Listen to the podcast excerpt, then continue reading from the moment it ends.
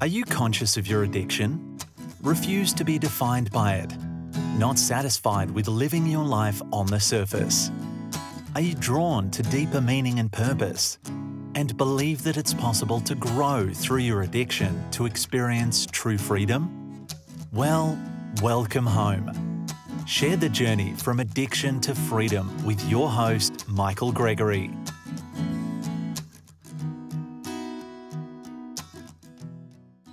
Welcome back to another episode of Addiction to Freedom.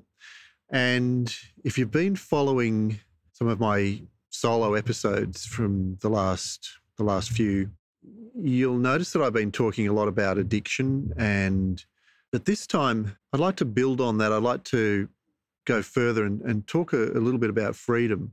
Again, I'll say, just say these are just some work in progress thoughts and understandings that I'm exploring. I just think it might be interest, interesting for you to have a think.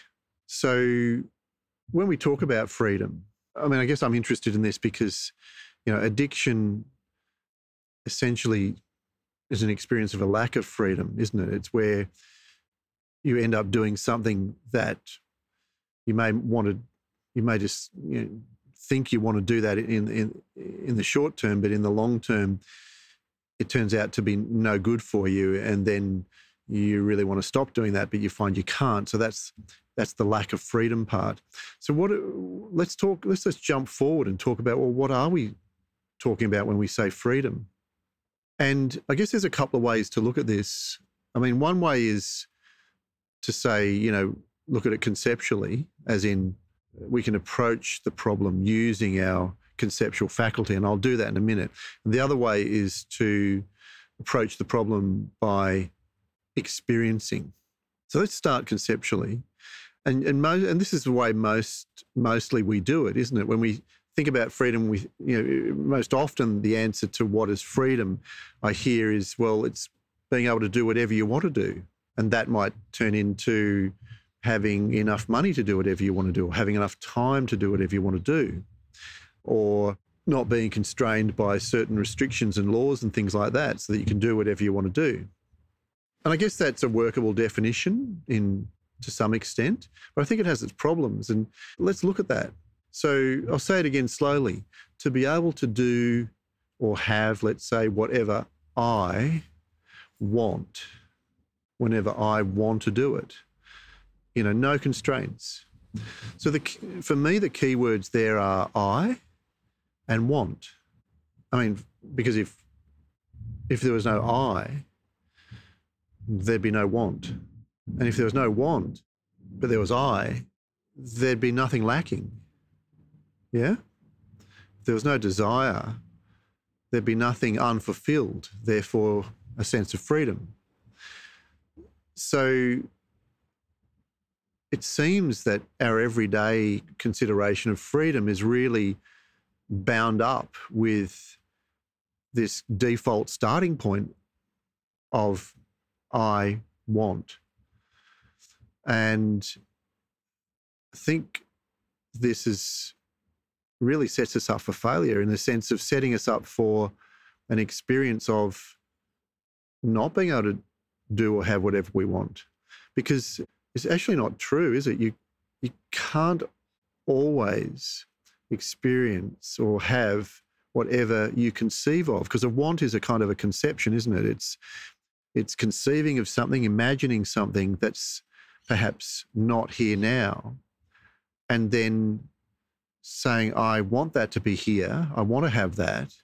And and then freedom equaling being able to instantly get or have that without any resistance but we know with the world of phenomena that that's not, not always possible. What if I always only ever want to have sunny days or great waves? Well, that doesn't always happen. Not everything is conforming to my conceptual wants. So that really is a problem that the, the wanting, where the wanting doesn't align with what is, then it's like we're digging ourselves a hole and jumping into it. The want cannot be always fulfilled. So I think that this definition of you know being able to have or do or be whatever you want to be or have or do just it's not a really workable understanding of freedom simply because the world of phenomena even our bodies even our thoughts even our feelings they're all changing all the time and just because we conceive of something just we uh, we imagine oh i'd really like to have chocolate ice cream which i wouldn't actually anyway because it's got too much sugar but but let's say i really really wanted to have chocolate ice cream mm. and it just wasn't available, then that could be considered a lack of freedom from this definition. So I think the wanting is, in a way, creating a lack of freedom. You see what I mean? If we, there was no wanting, there'd be nothing that was unfulfilled. I'll say it again if there was no wanting, there'd be nothing unfulfilled. In other words, there'd be no concept of what it is that that's not here that I want. so that's the problem with the wanting. But then there's also a problem with I. I want. Because if there wasn't I, then there would be no wanting. Straight up. So, what would that look like? So, let's move. How do we unpack that? How do we say if there was no I? Does that mean that I don't exist? So one way to think of that is that if my if I was dead, my body was not functioning and I wasn't here, I was dead, then yeah, in terms of this body mind, there would be no wanting. But I'm not really talking about that. I think freedom, freedom is not just for dead people, right? well, maybe it is. I don't know, but but I think we I think it's possible for us to have a, a more freedom while we're alive. So how could that be? So we know that it's it's somehow to the absence of wanting, and we know that if there was no I, there would be an absence of wanting. I mean, the other idea is that yes, there could be I, me, but if my wants and desires continually conform to what is, then there would be no lack. So if I had such a fluid appreciation of what is, and if something was not available, I, I just saw that as a concept and that desire and, and, and let it go. But that's not kind of not how desires work, is it? Because we get attached to them, don't we? Our awareness gets attached to them. They're not just thoughts coming and going, we somehow get attached to these these desires, these wants. So what's going on there? Well, I think a big part of what's going on is is we have this we want good experiences, we want pleasure, and we don't want pain. And, and I think this is kind of hardwired into us. You know, if we talk fight or flight, I mean that's a that's a way of getting rid of pain, isn't it? Or avoiding pain either fighting the danger or running away from it, flying, fight, flight or flight, fight or flight. And this is something that just happens, isn't it? Instantly. It's it's a subconscious reaction. It's it's really it's our brain has kind of put that on autopilot. And so let's say that let's take addiction for example. Let's say I I, I want a cigarette, but I can't have one. So then the subconscious sees that as a potential danger that there's going to be suffering and pain in the future and starts to create fight or flight, which is kind of an anxiety, a panic. And so that desire that for that cigarette is now, I'm now having this reaction that's seemingly happening automatically that I can't control. So, so it's not uh, one and, and there could be an, an, another one too, like this. Uh, you could really want to have something that's pleasurable, and you just can't get it out of your mind. And, and again, this is hardwired into us as well. So getting rid of wants or existing without that's not so easy as it sounds. And I don't think there's anything really wrong with wanting. It's just whether it confirm conforms to what's available. In other words, if it's if you want something, it's not available, then you start going into fight or flight or or FOMO, you know, fear of missing out, and having this kind of angst and this depression or this irritability. I mean, that's an experience of it. That's not freedom. That's a lack of freedom, isn't it? So it's not so easy to to get rid of or deal with these desires if we just think of it conceptually or look at it conceptually. Even though it makes sense that if we didn't have desires, then there would be nothing lacking. So, a lot of therapy actually, I think, tries to deal with our lack of freedom, which ends up in some form of suffering, like I just described, through dealing with this area, you know, our wants, our thoughts, our beliefs. And if we let's look at that because often our wants are really tied up with our beliefs, aren't they? For example, I I might want a certain amount of money because I believe that I need that in order to have certain things, which I believe I need. so, so, so those beliefs, what are they? Well, we talked about that in the previous episode where we said that beliefs are kind of bundles of thoughts that our awareness is attached to and may and taken as part of ourself. Like I need this amount of money so that I can have these other things, or that let's say I'm a good person, you know, and I believe this and it's part of me. And but what if I'm somehow ignorant and and out of ignorance hurt someone? That's not good. So these beliefs, these bundles of thoughts that we've taken on as our own, as, as part of ourself, they can get in the way of freedom as well, can't they? Particularly when they don't align with what is, what's happening. So, how can we deal with, I mean, and oh, how can we deal with these beliefs? How can we deal with these wants? Well, well, one way would be to try and replace beliefs that are not conforming to what is with beliefs that are conforming to what is. In other words, digging up false beliefs, having a look at them, seeing if they're true or not, and then trying to focus on taking on the new belief, the, the, the true belief. That, that's also, I mean, yes, that's possible, but it's also, and I recommend it, but it's also doesn't necessarily mean that the the, the negative or false belief disappears straight away. It's, it's kind of like one set of bundle of thoughts that we've taken on conflicting with another bundle of thoughts that we've taken on. And that can create confusion within us and and this inner conflict, this inner turmoil, even on a subtle level. And that in itself is a lack of freedom, isn't it?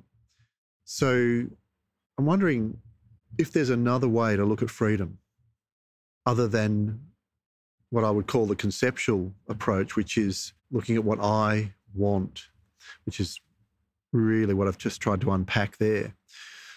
But let's look at it from another point of view. Let's look at it freedom from the point of view of experience. So, so we've said that beliefs, desires, me, all of that is something that I conceive of. I in my awareness, isn't it? I have these thoughts, I take them on as part of me, I have these beliefs, I have these things that I want to happen, these or not don't want to happen, which are essentially beliefs. And and and that can generate fight or flight or FOMO. I have this view of myself that I'm this, I'm that. Um, and a lot of these things happen on autopilot. And, and it's all well and good when all of that conceiving conforms to what is. But the lack of freedom is when the when when all of that does not conform to what is, and we have to constantly adjust. So, what if? And, and in a way, so so that to me, that definition of you know having or doing or being whatever you want to, whatever you want without any restriction, that just is a it's kind of doomed to failure because of all the understanding that I've just unpacked. Is just not a constant stable way to experience or have freedom, is it? So, so let's look at it now from an experiential point of view. Let's look at, so we could start with, we could start with, with desires, but we've already said that desire experienced in, desire is really based on our experience of ourself and and me as an entity the focal point of of the one who wants things right? And in a sense what is that one who wants things? What is that one who wants things? I mean am i the one who wants well if i can observe myself wanting then surely more I'm more the one who is observing. And uh, observing is, in a sense, a, a function of or, or an inherent aspect of awareness, isn't it?